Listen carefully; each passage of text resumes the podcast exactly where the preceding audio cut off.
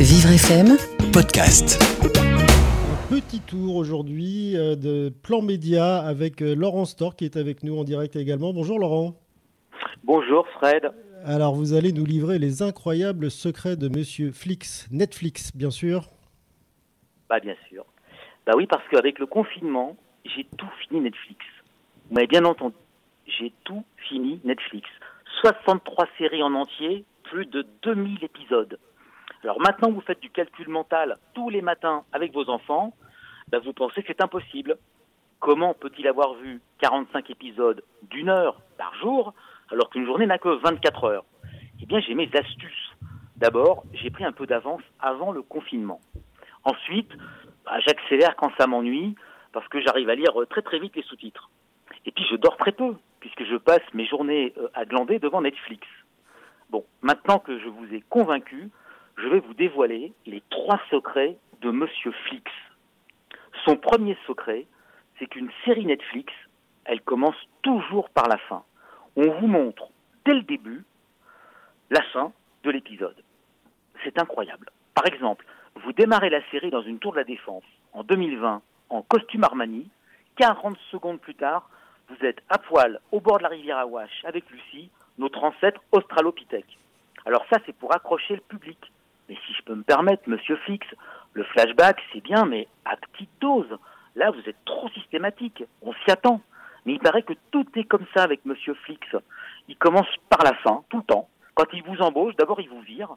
Quand il diffuse la série 24, il commence par le 4. Alors il l'appelle 42. 42, une série originale Netflix. Le deuxième secret de monsieur Flix, c'est que son algorithme est stupide. Il est tellement stupide qu'à mon avis, c'est un homme. Une intelligence artificielle ne peut pas être aussi bête. D'ailleurs, je me demande si c'est pas l'homme qui s'occupe déjà de Parcoursup. Vous voyez, le gars, il sabote ses deux boulots à mi-temps. Il raconte n'importe quoi aux élèves et il raconte n'importe quoi aux abonnés de Netflix. Mais imaginez le scandale. L'algorithme de Netflix est un être humain. En plus, c'est un Français. Euh, non, je suis bête, c'est impossible. Il n'y a aucun Français qui parle assez bien l'anglais pour ce job. Bon, du coup, la seule intelligence qui manque à Netflix, bah, c'est une intelligence artificielle.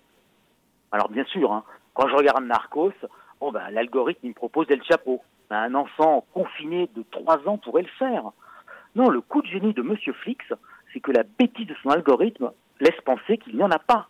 Or, nous savons, depuis Usual Suspect, que le coup le plus rusé que le diable ait réussi, c'est de nous convaincre qu'il n'existait pas.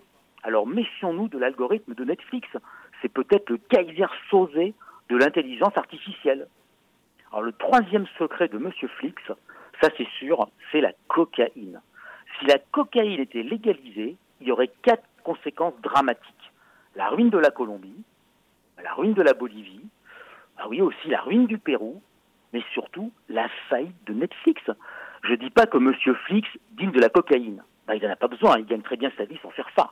Non, je dis que Netflix ne deal que des séries où l'on deal de la cocaïne. La cocaïne, c'est le seul psychotrope qui les intéresse. Si votre série parle d'alcool, de tabac, de coronavirus, de curare, de cyanure, de gaz sarin, d'huile de palme, de glyphosate, d'anthrax, mais passez votre chemin. Allez la vendre chez Amazon, chez Disney ou même chez Salto. Monsieur Flix ne prend que la coke. Bon, prenons un exemple au hasard.